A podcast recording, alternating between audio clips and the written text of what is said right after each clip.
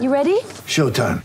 On May 3rd, summer starts with The Fall Guy. Let's do it later. Let's drink a spicy margarita. Make some bad decisions. Yes. Audiences are falling in love with the most entertaining film of the year. Fall guy. Fall guy. Fall guy. That's what the poster said. See Ryan Gosling and Emily Blunt in the movie critics say exists to make you happy. Trying to make it out? Nope. Because I don't either. It's not what I'm into right now. What are you into? Talking. Yeah. The Fall Guy. Only in theaters May 3rd. Rated PG-13. Hey, come check out a live taping of the John Keim Report. It's going to take place on Monday, November 18th at City Tap in Loudoun 1 out in Ashburn, Virginia. Start time around 8 o'clock. It'll end at 9 p.m. In the show notes, you can find the Eventbrite invitation that you can RSVP to to ensure that you get seats. It's free to show up. And if you can't find the invitation in the show notes, shoot me an email and I'll send you a link directly to you for you to sign up. You can find me at Bram, B R A M, at ampiremedia.com, A M P I R E media.com. Bram at ampiremedia.com. And we look forward to seeing you on the 18th at City Tap Loudoun. Empire.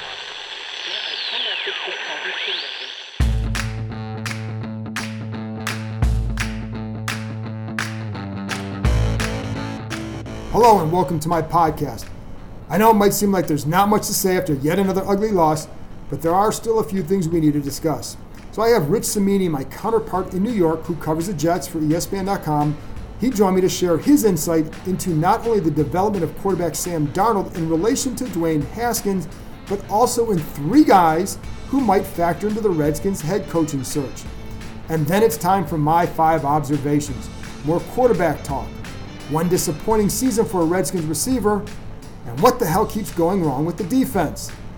But before I get to my conversation with Rich Cimini, just a reminder that I'll be at City Tap in Ashburn from 8 to 9 on Monday night, and Bram Weinstein's going to be there, Chef Mel's going to join me, and I am expecting a player or two, either on the phone or in person. I should say, an ex players or two, either on the phone or in person. So come on out, talk to us, ask whatever Redskins questions you want to know, and we'll try to give you as many answers as we can. It's a Therapy Thursday session on a Monday. How about that?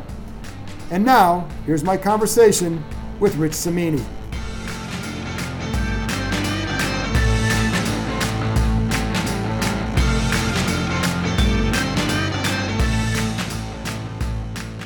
Right now, I'm with my ESPN counterpart in New York, covers the Jets, Rich Cimini. Rich has seen a lot of bad football like I have, but I think right now I'm taking the Yeah. cake here, Rich. And Rich has covered the Jets for 31 years. He's got me beat there, so we combined have seen a lot of bad football, and it's been today. It was it's kind of brutal to cover these teams, don't you think? Well, the Redskins played today on offense the way the Jets have been playing earlier in the year. I mean, uh, the Jets somehow have fi- found something going on offense. Of course, they've been playing bad teams the last two weeks with the Giants and Redskins, but. You know, I've seen what you're going through because it's a young quarterback. The Jets went through it last year with Darnold, and to some extent, they're still going through it. Not not quite as severe as Dwayne Haskins' growing pains Right. are, but you know, I've, I've seen it, John. I've seen it too. And that's what I was going to ask you because you did see this last year and you saw Haskins Sunday.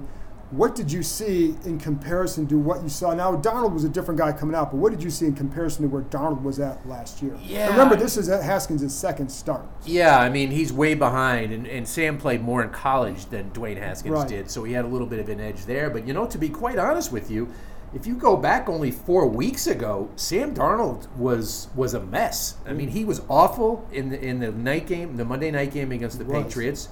The famous, we call it the ghost game now, Yeah, where he was right. mic'd up and said, Yeah. "I'm seeing ghosts," and then he played lousy the following week. So it looked like a total regression and he's rallied himself. But you know, Sam was just a little more polished. I think Sam can make more extend plays better than Definitely Haskins. plays yeah, better. he showed that on Sunday, and I think even as a rookie, when things broke down, he could go off the script a little better than Haskins. Haskins doesn't move that well, No. and, uh, And he's, he's more athletic than people give him credit for, but he's not what I would consider a mobile quarterback. Yeah.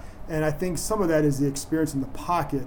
Even though he's a pocket passer, I think some of that awareness of when to escape and how is still something he's getting used to. And you see that with Darnold. You see him having those instincts for that, and it makes Yeah. a difference. Yeah, and I don't think that can be coached either. I think No, I- I instincts. think I, I think either have it or you don't. And and Sam ha- has always had it. Now sometimes it gets him into trouble because he'll try to make a play when it's not there because he's relying on this improv ability and it gets him into trouble.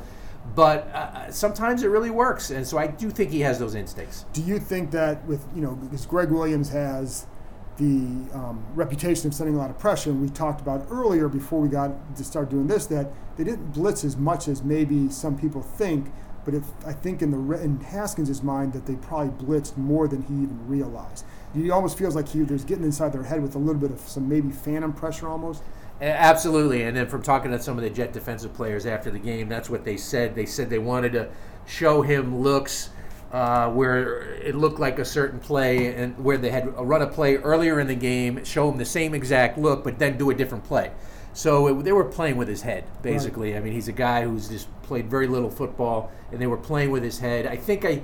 According to our next gen stats people, they only sent extra pressure on about seven out of 40 dropbacks, which was Surprised me. very un Williams like. But I think he did it with coverage and, and simulated pressure. And that and that's where I think he's got to get used to. And that's where the other thing I was going to ask with Darnold because he does have this capability. But in terms of like his ability to read coverages and do all that, where do you feel he's at, and how long has it taken him to get to this? Yeah, I still don't think he's there yet because he does. I mean, he made one horrible throw in the game, that interception, where he just should have thrown it away. So he is prone to those, you know, what did he just do moments. You know, he still has that DNA in him, but uh, you know, he's. I think he is better at. Uh, finding his checkdowns. He's been doing that a little bit more in recent weeks instead of forcing it downfield. I think he's trying to look for his backs, and he's been thrown to his tight ends more. This this was like unheard of. You know, two two touchdowns when for they're Jets wide tight open, ends. when they're wide yeah. open, you kind of have to. yeah, a little help from some busted coverages by Washington, but I think those are some areas where he's improved. The other thing I wanted to have Rich on for is because he's covered guys who I think are going to be factors in the Redskins head coaching search. One guy was Todd Bowles. I think he's a guy that certainly any team with an opening next year was probably Yeah. going to consider. What was your? What did you? What do you take? away? What would you take away from your experience with Todd? Todd, Todd is a great guy. I mean, Reds, Redskin fans know him. You know, he was a good player for them many years ago. A, as solid a person as you will ever meet. Very a good players coach. The players respect him. Uh, People always worry when they hear that. They think that it means that he's their buddy, but I think players like guys who help them. yeah, they because he was there. I think there comes a certain amount of respect factor because he he was one of them. Right. Uh, I think at times Todd got a little too loose and didn't Okay. run as tight a ship as he could. And I, I think it would be great if I'm sure he'll get an interview. He's very, very close with Doug Williams. And the thing about Todd, I think that would be a tough sell to the fan base. I mean, you can't really hire a coach as, as much as he might be beloved among the fan. I mean, his record in New York was awful. It was Yeah. awful, and if it was running too loose, if there's a reputation running a looser ship, Yeah, coming off of what's gone on here the last couple of years, Yeah, I don't think that's what. that's a tough sell. I mean, the fan. I mean, fans want a winner, and, and I'm not saying Todd's not a winner, but his record in New York was really bad. What what else like about him as a coach that you know I, I have heard good things about him as a person from multiple people, but as a coach, what was the positive that you took? Like what was something that you liked that he did? Yeah, he's really consistent. You know, he would never change win or loss. Same guy. The te- the players always told me that he didn't BS them. You know, he would just give it to him straight. I think they respected that. Um, you know, not a fiery, not a rah rah guy. I think the fans will have uh, maybe a hard time embracing him because his press conferences are so dreadfully boring, and and I think fans want a little juice. And They Todd, after this year. yeah, Todd doesn't bring the juice, so he's as, as solid a football man as you're going to find. But like I said, I don't know if he brings that that pizzazz factor. Well, I got two other guys who's talking. Let's go to Yeah. pizzazz. One of which is Gregg Williams, who coached here, and I do believe. I mean, he has stayed in contact with Dan Snyder, so I do believe that he's going to be at least a consideration here. So when you now, I've covered him. Redskins fans know him. Yeah. But they haven't seen him in a while. So what's your experience been like with him this year? And what do well, I can tell you he's doing a really good job this year. Their defense has been really hurt by their best player has been basically out all year, C.J. Mosley.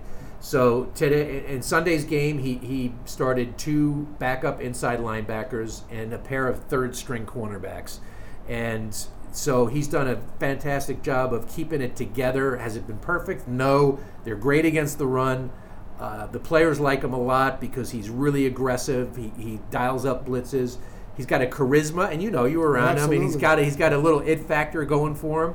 And he, I think he badly wants to be a head coach, and I, he won't admit it. But I think he was hurt last year because he did a good job in Cleveland He did. as the interim, and they bounced him.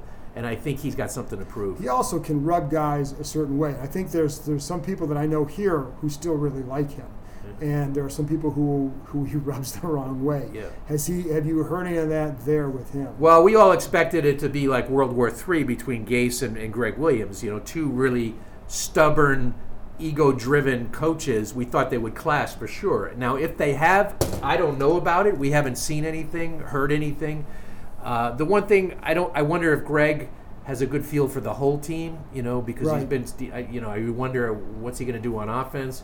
And the other concern is, like, I wonder if guys would tune him out after like a couple of years, like a year or would be- two, because his he comes on strong. you know, he really Yes, he comes on does. strong, too strong, as we found out in New Orleans with the the Bounty Gate. But I think that might get tuned out or wear thin after a year or so. And that's the thing, because the other thing, the last thing on him is they he does get his guys to play with a little bit of a swagger. Have you seen that with this defense? Uh, totally. They play to they play on edge. He played like he tells the guys, you know, we play to the echo of the whistle.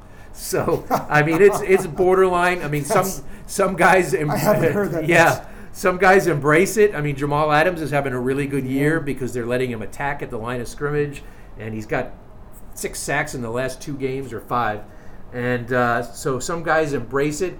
But uh, and his meetings, players tell me, are like super intense. Like you cannot doze off for a second. So I just wonder about the shelf life, though. I think there's an expiration date I, I on that. definitely think that. I do think that if you need an injection of something like that, that Yeah. that's the kind of guy you get it. Last one, he's been out, he's on TV now, but Rex Ryan, and he said on TV anybody would consider a job like this. Yeah. what would you think? Rex has a lot of similarities to, to Gregg Williams, and it's interesting because Gregg Williams' mentor is Buddy Yeah. Ryan, you know Right. Rex's dad, and so you know I think Rex can, can be a good head coach. I mean, he obviously he won four playoff games Right. on the road with the Jets, you know, and I think he can be a good coach if if he just if he's learned some things. In Buffalo, he just came in there too strong, like guaranteeing this and that, Right. and it just blew up on him. Uh, and he also has a blind spot for offense. You know, I saw it firsthand. He doesn't look at the game through two lenses. He just looks through it a de- defensive lens. So I'd worry about that. But if you're talking about getting a team to believe and getting a fan base excited, then he's the guy. and we'll see because I think I think it, I think those guys, all three, will at least be mentioned. I'm sure at Yeah. some point. So that's why. But I, I have a feeling that Gregg might be more of a factor than the other two. But I, I- that's just guessing right now. Yeah, So. I, I think they should all be interviewed because they all bring something different. And uh, but if you're looking for energy, uh, you know, Rex would probably have the edge there. all right, Rich. Thanks a lot for joining me, man. You bet, John. After this break, I'll be back with my five observations, including some thoughts on the quarterback position.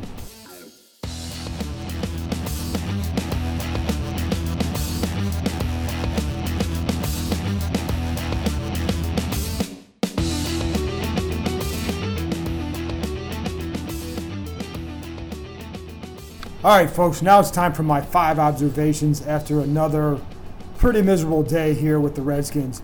Number one, Dwayne Haskins was caught in an exchange with his offensive lineman late in the game by NBC Channel 4 cameras, asking them basically, What do I have to do to help you? If you haven't seen this, it's on their Twitter feed. Go back and look at it. It's hard to know what to make of it, but one of my takeaways is that here's a young kid who, who seems to care and who's getting little feedback from his line mates. I saw Morgan Moses offering something, couldn't tell what he was saying, but it didn't seem like anyone else had much to say or much interest in saying anything. Maybe they were just beaten down. It was late in the game, it was another ugly day for those guys. For Haskins, this is only his second start, and therefore his enthusiasm remains high. For the linemen, they've been through the ringer this season. But with youth should come energy, and I'd like to see Haskins do more of this. He's a pretty he's a relatively quiet guy, doesn't have this huge presence when he walks in the room, has it because of his size, not because of his personality necessarily. And some I did talk to some people who wondered about his leadership skills a while back. He can be reserved, but I like to see that fire. And it's going to take a lot more than fire to get this going, but I didn't like that the linemen appeared disengaged at this moment. I don't know why. I wasn't able to talk to them about a lot of this, so I don't know what was going through their minds. And I didn't see this video until after I got back from the locker room, so it was hard for me to even even look or talk much to them about it. But perhaps they were just annoyed by the sacks taking place that maybe they felt shouldn't have been taking place. I don't know, but it wasn't the best look overall. Number two, as Rich and I talked earlier in the podcast, it's not as if the Jets were sending a lot of blitzes. They weren't. When they did send an extra rusher, Haskins completed just two of six passes for four yards. He did have a touchdown in there.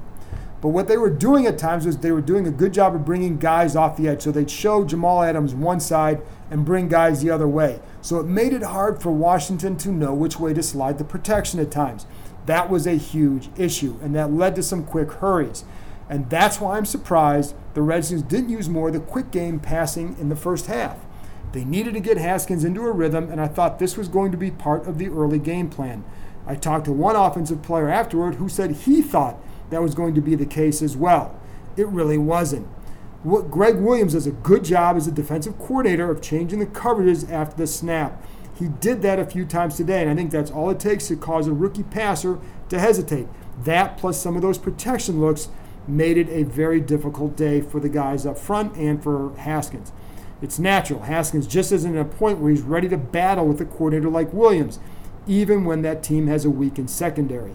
And I also am curious with these game plans, some of the, the um, discussions taking place between Kevin O'Connell and Bill Callahan.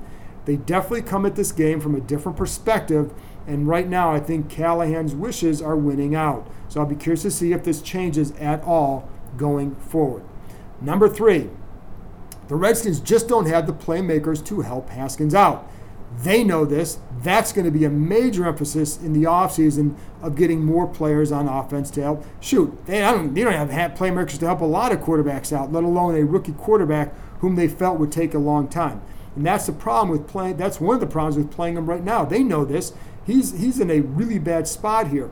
That's why when I look at his progress, it's going to be about things other than just final results. It's got to be about being how the, the approach you're taking, responding to adversity, leadership in the in how you're handling the huddle, and then how you're progressing with your reads. All that's going to be important, but the results may not always be there because the talent just isn't there to help him out. And not saying it's their fault. He's not help. He's not able to help them out either, and that's the other problem. So they're both they're all at a point where the receivers are young. They need a veteran quarterback the, the quarterback is young. He needs some guys who are, who are going to help him more at receiver. It's a very tough mix right now. So, and, you know, there was one point I'm watching the game. You're looking out, out there. It's it's Jeremy Sprinkle, Kelvin Harmon, Wendell Smallwood. Not a single one of them expected to be a big part of the pass game at the start of the season. Now all are out there on some key downs. Of those three, I can see Harmon developing into something for the future. But the ceiling, I don't think is is it's not real high. But he's a guy who can help in the future. It's also obvious that Trey Quinn, while a nice story, Mr. Irrelevant, is not necessarily the I wouldn't say is it not a good fit with Haskins right now, but I think that it's it's been a tough spot there at that at that position. It's not that he's bad, it's that Haskins needs someone again who can create more separation than Quinn has been doing. And I think I think the Redskins internally felt that Quinn would be doing would be more productive than he's been. Um, it's, he's not doing as well as I think they had hoped. It's not just that they miss Jamison Crowder; they do. We saw more what Crowder could do today. But his loss would have been mitigated had the tight end group not been depleted or if Chris Thompson had been playing. And I already can hear what you're saying. Yes, all that was easy to predict what, that all that would have happened. Still, they need more from the slot. And so I'll be curious again to see how that is handled moving forward. They're going to keep playing Quinn. I think his, his ability to run routes at different spots is, is, no, is, is helpful and I think they want to get Steven Sims a little bit more time. The issue with Sims early in the year, from my understanding, was that it was taking him time to learn the offense. Kind of an important thing to do. So let's see what happens going forward. He did play more today, but um, they need more. I mean, for what it's worth, on the interception that Haskins, when he was targeting Quinn, I think ha- well Haskins anticipated Quinn sliding back to his right on the play. He was trying to lead him away from the inside defender on the throw. Quinn stopped. I'm not blaming Quinn because I don't know what he was thinking on that play. So, but I'm just pointing out what happened, what I saw, and what I heard. It's part of the process of those two getting on the so called same page. I do think that Quinn would have been, just like everybody else here, man, the trickle down effect from some of these injuries, um, it, has been huge. But I think the Jordan Reed absence And again, easy to predict, I know, but that absence has really it, it has the trickle down effect of other guys getting either being put in spots where they need to come through, or maybe they, you can't do certain things to help create more openings for them. So that's that's been tough for them.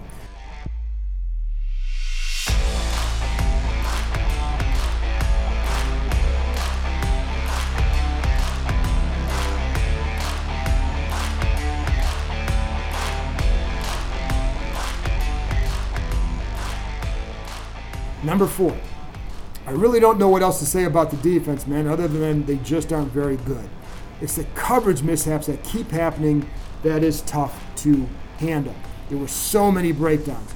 And when it keeps happening, it's obviously not just on the players. It's up to the coaches to then change something to help. There are a few guys who bust more often than others. Fabian Rowe, Josh Norman. Seen Jimmy Moreland have a few. He's a rookie. You would expect that. Look around the league and you'll see other good defenses have these coverage breaks at times too. That's what the modern that's what these offenses now do best. They force defenses to communicate last second by sending motions late and changing the structure and the rules of the defense. That means you better communicate well. Listen, I've seen every defense out there when they're running some stack formation, some bunch. If you don't communicate on some of those motions and you don't have the rules down right now, and you don't have those. And I was talking to one of the Redskins defensive players after the game. He's like, "This is the stuff that you get during the week. So you communicate during the week, so that way when you get to Sunday, what you see on the field is exactly the situation you talked about on Wednesday or Thursday night when you're watching film together." Because it's got to go beyond the meeting room. It's got to be something that happens away from the facility. And I don't know that that happens enough here. Um, it has, there are times in the past it did, but that's when the communication begins. It's not just in the game saying it, because you've got to see it during the week so that way you're all on the same page when you see it on Sunday. We've heard for years now how they need to communicate better, and it doesn't happen. Part of it is playing young guys. It's certainly not all of it. And Norman, of course, is not young. I'm not going to blame him for everything. I think he gets blamed for a lot of things that aren't his fault, but he definitely deserves a lot of the blame too. On one play, the Jets caught the Redskins in a tough coverage, and they had the perfect play: a pass to tight end Ryan Griffin in the left corner. The coverage was the coverage was the, the play was the perfect play against that coverage. Um, I was looking, going back and looking at that play. Some guys were there, looked to be in their right spots, but clearly someone screwed up. Um, but I do think that was a good play call. But most of the time, there were guys just breaking open because somebody botched the coverage, and that's that's terrible. Listen, Ryan Griffin had over 100 yards receiving today. He'd never he had 160 yards for the season coming into this game. He'd never had more than 85 yards receiving in his career, which dates back to two excuse me to 2013. So this is not we're not talking Kittles here. Okay, this wasn't Rob Gronkowski. This is Ryan Griffin, and the Redskins couldn't cover him because they kept breaking. That's coaching, that's personnel, and folks, god darn it, that's enough. Number five, the Redskins have wanted to build a certain culture, and we all know that's been an issue here. But I'm talking about the locker room culture only right now. That can be separate from what's going on in the upper levels of the building and the atmosphere overall. And in 2015, with the same characters in place at the top, the Redskins locker room was a good place guys like Will Blackmon, Will Compton, those mid level guys were very key and instrumental in helping establish a certain culture in that locker room. Guys who were there loved it. So it can happen even in this setup. But the odd thing is they have drafted a lot of guys from big time winning programs Alabama, Ohio State, LSU. Heck, Moreland won at JMU. It hasn't mattered. I still like it drafting guys from places that are used to winning. I do think that's important but it also shows you how much more you have to do to create a good situation. They do have guys with good football character, but they absolutely need are more strong leaders and, of course, more playmakers. And I don't care where those guys come from. Folks, that's all I got for now. A big thank you to Rich Cimini from ESPN.com. He covers the Jets for joining me. Felt like he gave me some, gave me and you some good insight into certain coaches who might be on the Redskins' radar and what it's like covering a young quarterback or watching a young quarterback in comparison to what we are seeing with Dwayne Haskins. And as always, thank you for listening. And just a reminder Monday night at City Tap in Ashburn from 8 to 9. I'll be there. It'll be the start of a Therapy Thursday session. Um, I'm hoping that Chris Cooley is going to join me, whether in person or on the phone. Um, so maybe another guest or two that you guys can listen to, and it's going to be a really good chance for you to ask some questions. So come on out and join me. And again, thank you for tuning in. Hey, come check out a live taping of the John Keim Report. It's going to take place on Monday, November 18th at City Tap in Loudoun 1 out in Ashburn, Virginia. Start time around 8 o'clock. It'll end at 9 p.m. In the show notes, you can find the Eventbrite invitation that you can RSVP to to ensure that you get seats. It's free to show up. And if you can't find the invitation in the show notes, shoot me an email and I'll send you a link directly to you for you to sign up. You can find me at Bram, B R A M, at ampiremedia.com, A M P I R E media.com. Bram at ampiremedia.com. And we look forward to seeing you on the 18th at City Tap Loudoun.